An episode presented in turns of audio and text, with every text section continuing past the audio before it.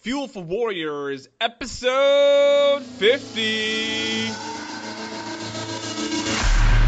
Somebody who gets shit done. It's all down to hustle. a sacrifice of their being and way of life. We think of 300, we think of the Spartan. Sort of the courage and conviction to face their challenges in life. It always does the right thing at all costs. Let's welcome Marine Corps veteran Nicholas Molzoff. Um, it's just somebody who essentially runs towards the sounds of the guns. What's going on, everybody? Timothy Lawson here, host for Fuel for Warriors, podcast collaboration between Lawson Entertainment and Lock and Load Java. For those of you that have been following week to week, you know this is episode 50. It is amazing that we've gone through 50 episodes of just really incredible interviews with people like Sue Bird and Tim Kennedy and uh, Matt Brown and uh, who Jacqueline Carey Sosa, Nick Carnese. I'm trying to remember them off the top of my head. I know there's a you know Matt Iseman from American Ninja Warrior. I, that you know their new season's coming out, so uh, it's just so cool to look at the list of people that have been on Fuel for Warriors to see that we're at episode 50. The the hits and the listens keep on increasing. The fan base is growing. It's amazing. I want to thank everybody for taking the time to to listen. I I've been podcasting for a long time. I know there are a lot of options out there demanding your attention, demanding your time, and it means it truly does mean a lot to me that you take the time to listen to this program. This week I have Marine Corps veteran Nick Molzoff on the show. Nick's a good friend of mine, and I brought him on one because I wanted to have someone that meant a lot to me on episode 50, and one of the Nick Molzoff, definitely a good friend of mine. And with the whole gun conversation going on right now, I wanted to bring on a gun owner, not necessarily a gun expert. Not that Nick isn't well versed in in gun gun laws and whatnot, but I wanted someone who was a real gun owner, not just a lobbyist or uh, whatever, to come on and talk about guns. And what I think was really interesting about this was some of the assumptions that I made about gun ownership and what we can and can't do as gun owners, and how wrong I was. And you know, you'll hear that in the interview on the guns I'm assuming we can and can't own, etc. Uh, and Nick informing me that uh, you know I've been misinformed. So without further ado, I'm gonna let Carl Churchill, founder of Lock and Load Java. If you're a coffee drinker, I kn- you've probably heard me cue the promo to Carl. He says his piece and we roll into the interview. Maybe you don't think twice about it because you've heard it before, but let me reiterate that Lock and Load Java is a production partner here. They've been with me since day one on Fuel for Warriors. They're an equal contributor in helping me get guests and making sure the show stays up and running. And their coffee is absolutely phenomenal. I have some in my kitchen right now. FuelForWarriors.com. Be sure you go there, enter promo code Fuel for Warriors, and get 10% off your purchase. Check out the coffee. I'll let Carl say his piece, and then we'll get to my interview with Nick. Enjoy. Hey Warriors, this is Carl Churchill, co-founder and chief coffee officer of Lock and Load Java. Thanks for taking the time to listen to our friend and fellow veteran Tim Lawson as he interviews risk takers who've embraced the warrior ethos. I know you'll love our guest today, and when you're finished with the episode, head over to lockandloadjava.com and use the coupon code Fuel for Warriors to receive a 10% discount on our premium coffee and cocoa. Stay motivated, my friends, and keep challenging yourself. All right, Warriors, let's welcome to the show Marine veteran Nicholas Molzoff. Nick, thank you so much for joining me. Not a problem. Nick, you and I have known each other uh, for a while now, since like 2010, I think. Yeah, uh, 2000, yeah, 2010. Maybe- Maybe, early yeah. 2009, or rather late 2009. Yeah, maybe. Um, and I brought you on uh, one because this is episode 50, and I wanted to have someone significant on episode 50, and you're a good friend of mine, and uh, I figured that was fitting. And with the gun talk that's in the world every time there's a tragedy, and it's it's ever prominent now.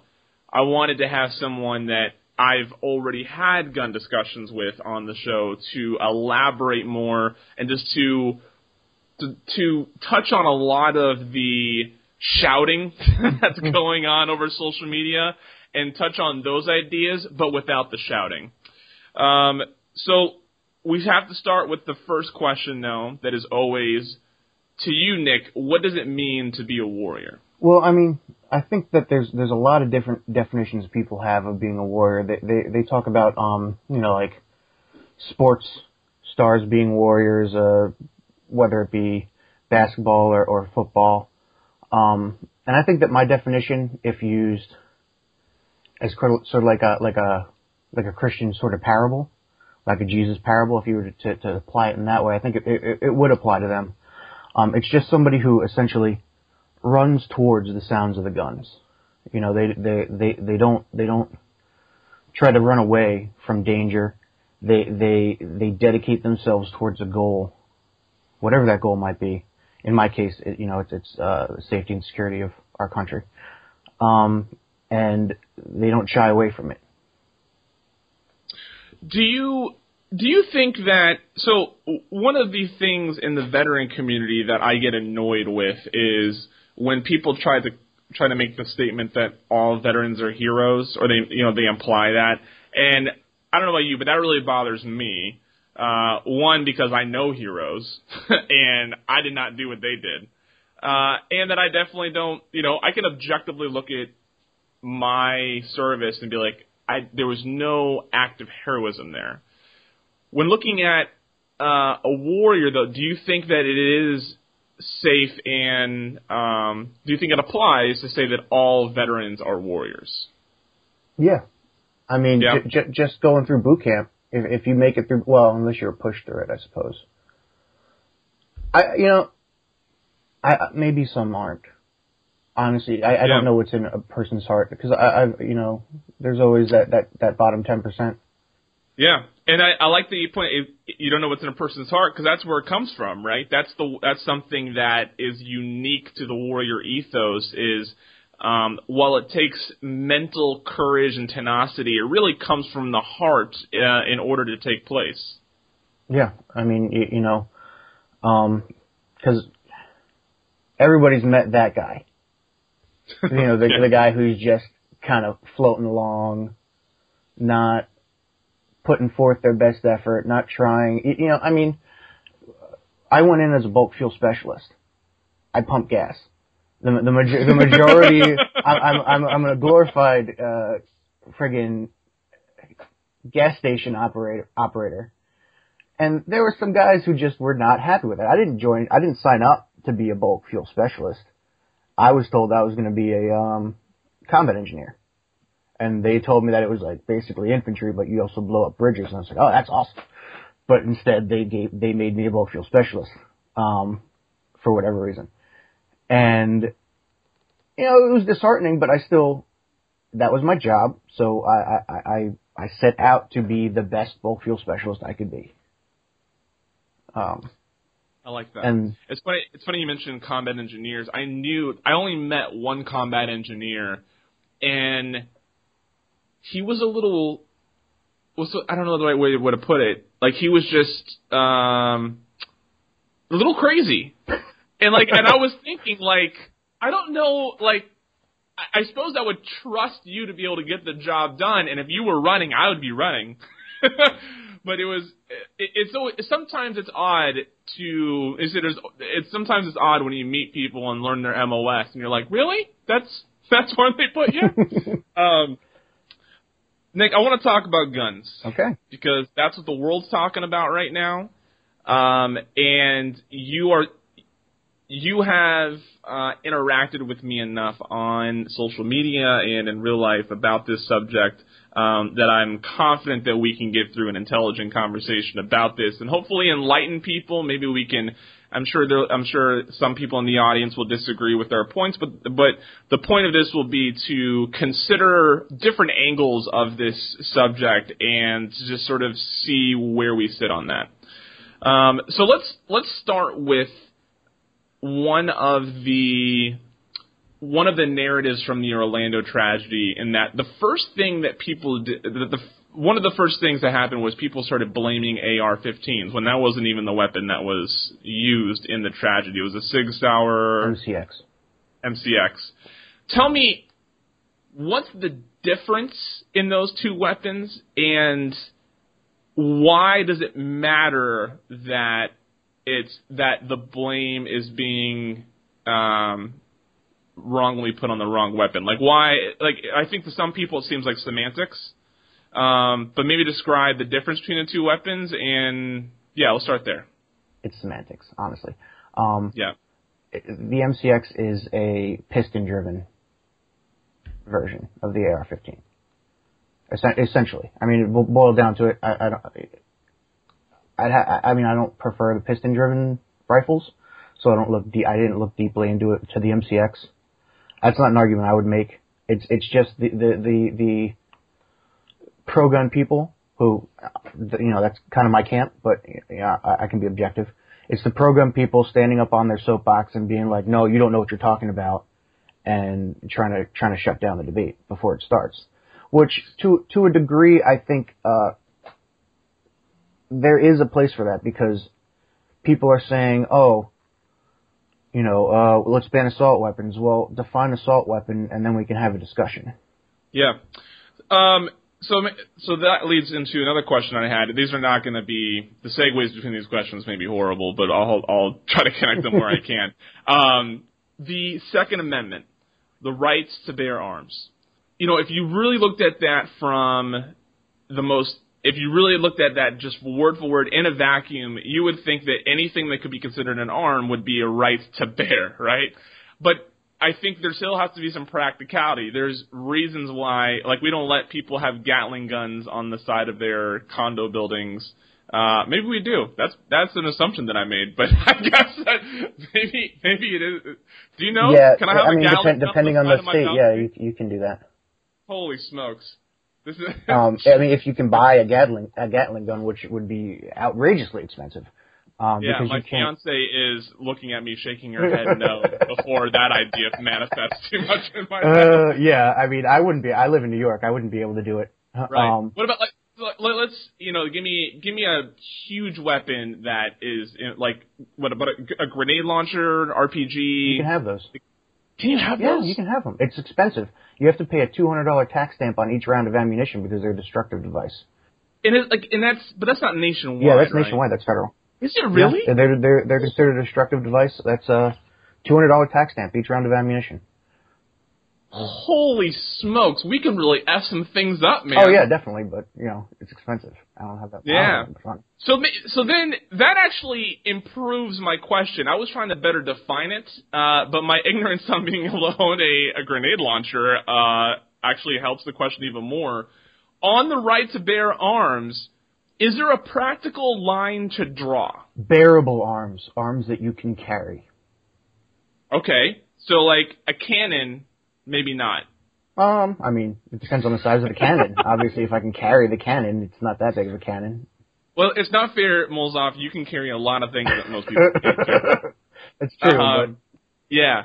Okay, so there, so they're right there. So you think the line in the sand should be bearable? but yeah, you should be able I mean, to bear I mean, it yourself. there is a legal argument to be made that strategic level weapons uh, should be allowed in um, private citizens' hands.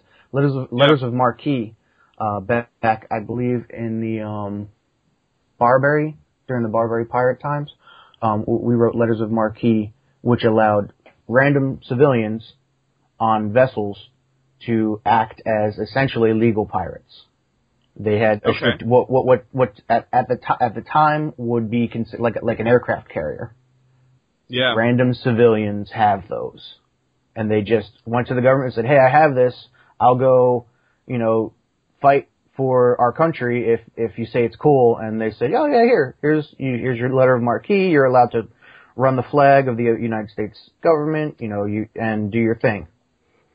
Well, I, I think what's amazing about this now is uh, one, clearly the narrative in the media is what it has influenced my perception on what is what I'm legally able to acquire and what I'm not able to acquire, right?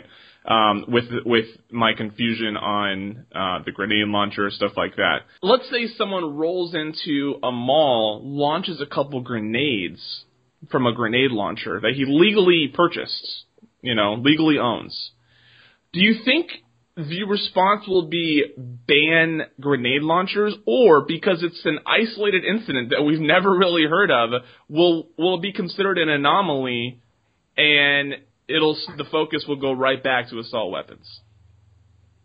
Well, I mean, Does that make sense? well, first off, uh, grenade launchers are an NFA item. What the, the you know the 1934. Somebody's going to be pissed off because I'm going to say the wrong dates. Like I think it's 1934. Um, NFA Act, National Firearms Act, and uh, Right. it's a controlled item. In order to get a grenade launcher legally, you need to go through like a year's almost worth of background check and pay a $200 tax stamp right. on top of the cost of the grenade launcher. Sure. Um, But let's just say let's say they go through that, right? Like there's let's say that let's say that someone goes through that process. If if an incident were to happen with that weapon, would there be immediate call to action on that legislature, or because it's an isolated event, would it be just considered an anomaly and left alone? I mean, I, th- there would probably be immediate call to action, but I also think that Of they course, might, I'm just looking for your opinion yeah, here. I mean, I, I yeah. think they also might focus on assault weapons again because in the previous assault weapons ban, um, the 94 assault weapons ban, one of the things that were banned was, uh, attached grenade launchers. okay. So they're gonna just bring that back up, even though it's probably gonna be a non, an unattached grenade launcher that they were shooting. Okay. Um, you said earlier. You said we need to be able to define assault weapon. If you had to uh, to define assault weapon, if someone forced you, look, we need to use this term, define it. How would you define it? I know you don't That's like that not question. something that I've even tried to do, so I'm gonna have to think about that. Yeah, go ahead. Um, go ahead. Take a moment to think about it. But if like the government is like, we're hiring you to define this, it's a term we have to use. We have to use this label, but you can define it, and only weapons that fit that definition will be will be labeled as assault weapons. I'm having a hard time. I really am. Dump Nicholas Molotov. Yeah, well- is amazing. I mean, if you gave me enough time, I could probably think up a definition. My my my issue is that every definition I come up with in my head essentially could be applied to any semi-automatic magazine-fed, Right. you know, tactical magazine-fed uh, rifle. Yeah. Um, and that's obviously not an assault weapon, or at least what most people would consider an assault weapon. And that, that and that and that that's you know one of my main concerns with people saying, "Oh, and it's assault weapons ban." No, it's it's an, it's a ban on um, individual features that, that you, cosmetic features that you don't like. And really, I am I'm legitimately trying. it's, it's hard. Uh, Oh, this is great. So let's. So okay, I think I think that was enough information to move on to the uh, to another question. The the fact that you're, that to like every time you attempt to define it, weapons that don't necessarily belong there end up getting included underneath that definition. Well, and I, I mean, I just want to put in that, that I think most people conflate assault weapons with an assault rifle, Yeah. and they they assume that the two are one and the same. Even in the media, they, they frequently frequently will say assault rifle when what they mean is the quote unquote assault weapon. Um, and an assault rifle is just a magazine fed semi-automatic rifle which is capable of select fire and fires an intermediate cartridge. So again, bad segues into new questions. Um, every time the gun debate comes up, the the responses on both sides, like it, it gets so polarized immediately, and I see so many like memes and posts about if you make guns illegal, this is going to happen. When there's been no serious proposal or legislature that would actually make every firearm illegal. whether the, I mean, there's, I'm sure there's plenty of people calling for it, but the actual action that, that is proposed to take place isn't that far. Why is that? Why do you, why do you think that's the response? On they're trying to take our guns away. They're trying to, and do you think that's do you do you think that's what is responsible for there being no good ideas put on the table? Um, the, I think the the issue that people have is that they're trying to take future guns away. They don't want to do it in our generation. Take uh take New York State for instance. With the New York Safe Act, right after Sandy Hook, um, they outlawed. They took the '94 assault weapons ban, which they they kept on the books in New York, and made it even more restrictive. So and they made you register any firearms untransferable that you didn't want to modify. So I have, you know, I modified mine because I didn't want to register them.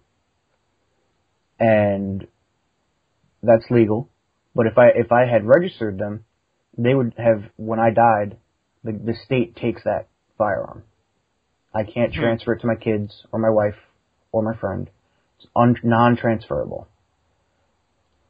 Um, and that and that that's the the direction that people are afraid things are going to go. They don't want to have to register their firearms and make them non-transferable.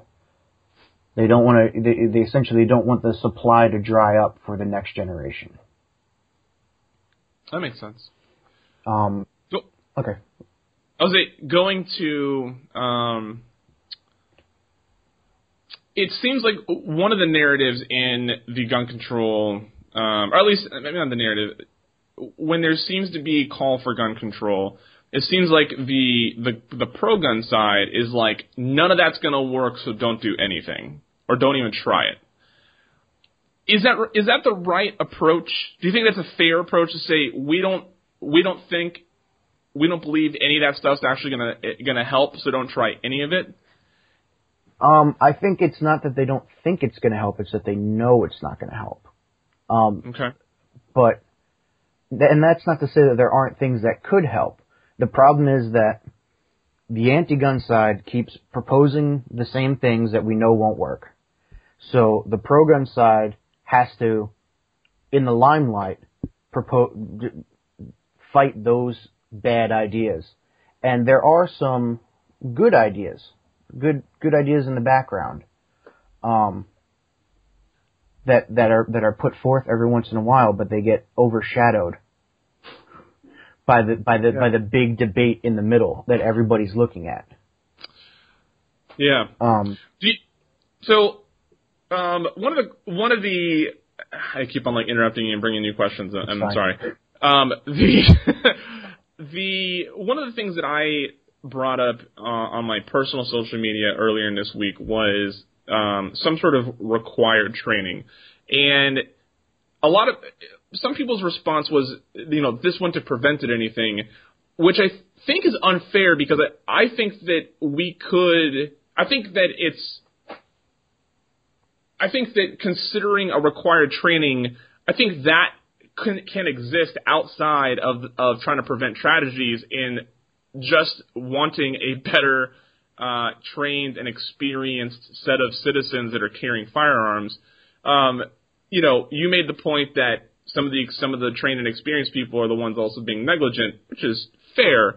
Um, but even if there's a smaller percentage of the trained that are being negli- negligent, that still increases the amount of people carrying that are experienced and not being negligent.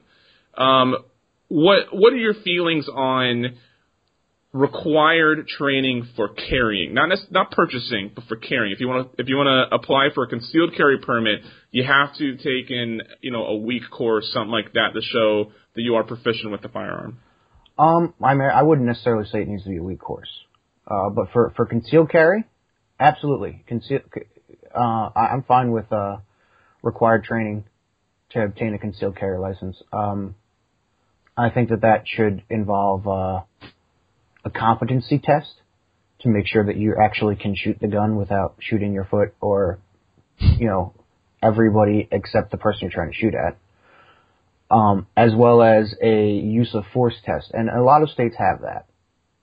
Um, a lot a lot of states they teach you the law when you're legally allowed to use your firearm in self defense, what constitutes a, a good a good legal shoot, and a competency test as well.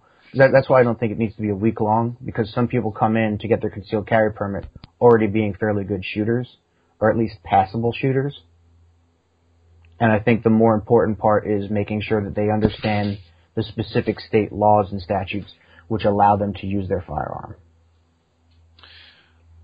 Yeah, absolutely. I think that. Um, so on that, I was in I was in Chicago of all places, um, and I was I was at this little get together. Uh, I was tagging along with a friend that I was staying with. We went to this little get together, and this man who had at, I knew had at least one alcoholic beverage in him was showing his firearm to somebody. Should I be able to report that guy and have his his uh, freedom to carry a firearm taken away? What was he carrying currently, or was he at his home? he was carrying at someone else's home. like he was visiting he was a guest there. They went into like a back room. He was showing someone his firearm. I don't know i don't know if he had had a drink at that point but he still had his firearm on him when he when he when i saw him consuming alcoholic beverages. I am okay with uh state laws which make it illegal to conceal carry while consuming alcohol um so as there so are as sta- a there are states that do that. There are states that well, I, and I think there are some states that make it go too far. I, as Yeah. you know, I, I don't you know I don't drink alcohol. Um, Right. If uh, but there's some states where I can't even go to Applebee's with a firearm because because alcohol is being because, served because, around yeah, you because they serve alcohol. Um, I don't think that's okay. I think it, it should be a matter of whether or not I consume it. Right. As as a citizen standing by, though, should I be able to report that person and have punishments Well, if they're- brought on that person? If they're committing a crime, yes, you should be able to support anybody, uh, report anybody who is uh, committing a crime. Yeah. So then, that do you think that person should be lose their I want to say rights because everybody hates on the idea of taking away someone's rights, but should that person lose their ability to, cons- to conceal carry again? If should I be able to prove that they were consuming alcohol with the firearm on them? That's a tough one. Um, Yeah. I think maybe a three strike rule would be uh, appropriate. Okay, Um, that's fair. you know, three strikes and you're out. Is that is that how is that? It's interesting how many things that we how many like sports analogies we use in everyday life. Yeah, Yeah, even for people who don't like wa- who don't watch I the don't sport. like sports at all. Any Yeah, them. exactly. Yeah. Um. Of so here's the here's the grand question. I, I know I've asked you a handful of random questions. Um, I think the grand question is: Is there anything, gun control or not?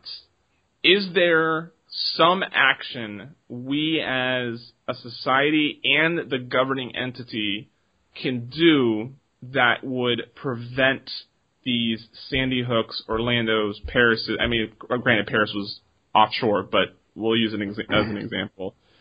Is there something the governing body of of America can do to at least make these fewer and further between? And I know that because we have we have instant access to information, it se- it I think it seems like it's happening more often maybe than it was 10 years ago. I don't know. I haven't looked at the stats, but um, you know, the big question in everybody's mind is, is there something that can happen? And, the, you know, the community starting to, to demand something. Before they take the wrong action, do you think there is a right action to be- taken? Um, I would be for universal background checks, but not in the way that they're currently done. Now, I mean, um, first off, I, I want to say the the Orlando shooter already got a, a, a government background check. He worked for GRS Security Yeah. or G4S rather security, and he he, he worked for the DHS Department of Homeland Security. He got all the background checks. no, no sort of background checks would have stopped him in particular. But I, I would be for um, when you receive your ID, you have to get a background check and psychological evaluation. And anytime anything changes, if you get arrested or you go to the doctor and the doctor thinks you know something's different, they take your ID. You have to go get a new one. Um, and on that ID, there'll be a code, kind of like how the limitations for your eyes. There'll be a code on it that anybody can look up, and I could use it like for my nanny. You know, I, if I if I want to get a nanny for my kid, I, I I say, hey, let me, can I see your ID? I want to check your background, and I look at the the code like limitations B. Oh, you're a pedophile. No, you can't. You can't watch my kid.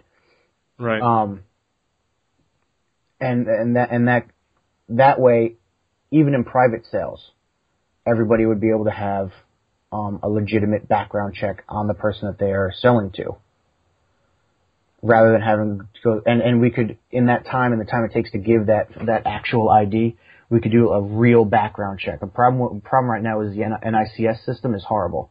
The National Instant, Check System. You know, peop, people aren't reporting different municipalities don't report the, the felonies to the to the federal government. It, it's just not a good system. Um, and I and I think that being able to take the time, the full time, to actually go through that uh, background check before you're issued the ID would would help you know prevent these people from from getting guns. Obviously, the you know Sandy Hook shooter killed his mom and took the guns. yeah. Can't do much about that. The Orlando shooter was a DHS certified, not crazy, got guns. Um, and to prevent those, I would say, uh, people on site with guns. Every t- every time there's there's somebody on site with the gun, whether it be a off-duty police officer or civilian, the, the, the death toll is in the single digits. Sometimes not even recorded as a mass shooting because it never became a mass shooting. But when it is a mass shooting, it never goes past nine. It, it, you know, it stays in the single digits. Yeah. And and and you know, specifically for schools, um, one thing that a lot of states do is they have a reserve officer program, and it's like a two week course. You go in during the summer or whatever, and you you basically learn to be the muscle. You learn, you know, use of force and proper use of firearms and all that. You're not going to be sitting down writing reports and investigating things, but if something happens, you get called up and you get teamed with a full-time officer and you guys can do patrols for manning. And, uh, I would, I would say that if a teacher can become a reserve officer, they should be allowed to uh, carry in school concealed. And on top of that, I would put an incentive for that. I would say, you know, if you become a reserve officer and you carry every day, verifiable by the principal being able to ask you to present your weapon at any point in time, uh, you get a bonus equal to however long the, the, the training is, plus an extra half week. So I, I have, uh, I do have one more gun related question before we wrap up here.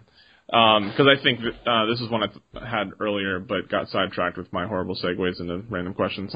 um, what do you think in in the gun control narrative and in the constant demand for gun control? And we can you can go as far back as you can even remember there being this conversation in your life. What do you think has been the biggest or even the most consistent fallacy from the gun control side? assault weapons all the way.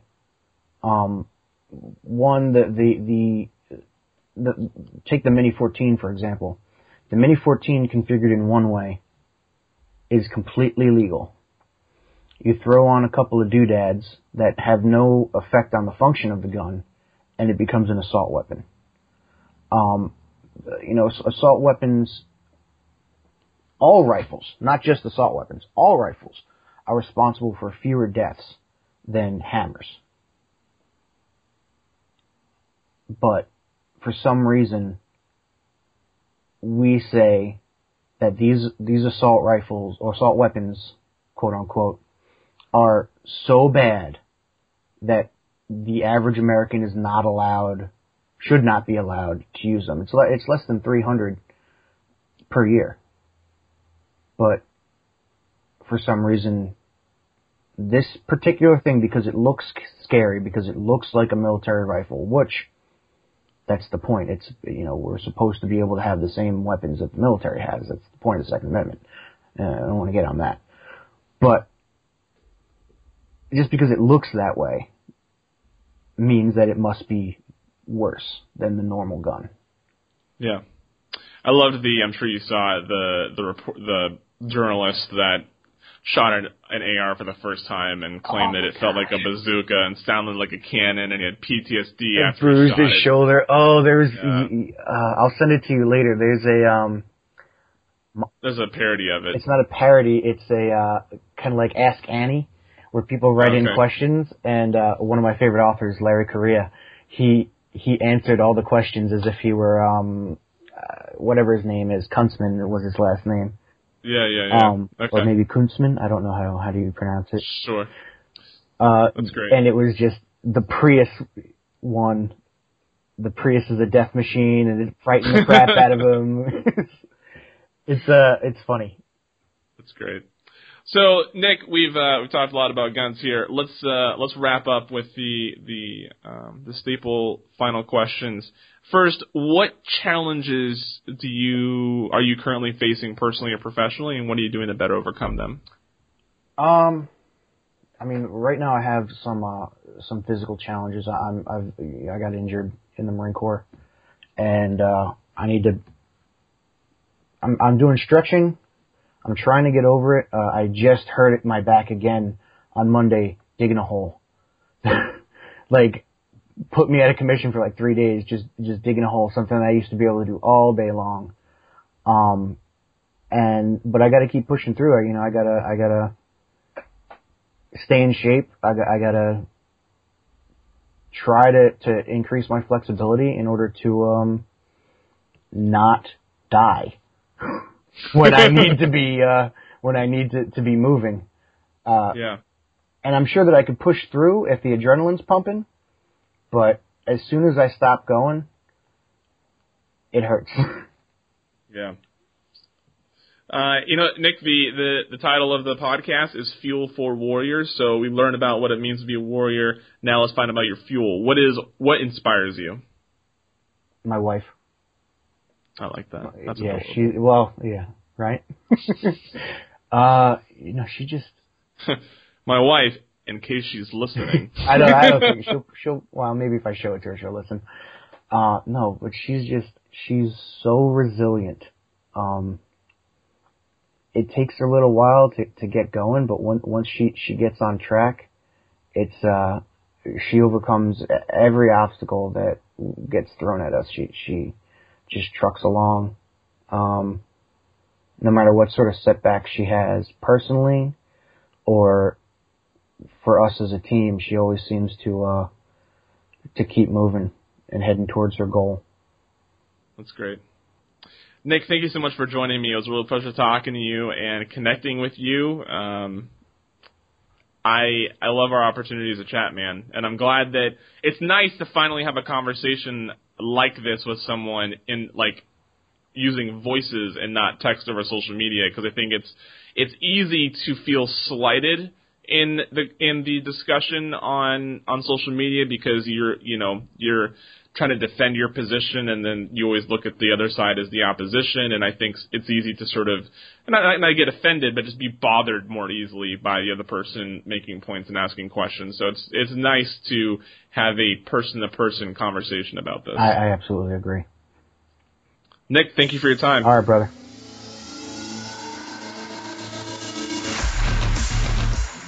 Thank you for taking the time to listen. Be sure to head over to lockandloadjava.com using promo code Fuel for Warriors for a discount on your purchase.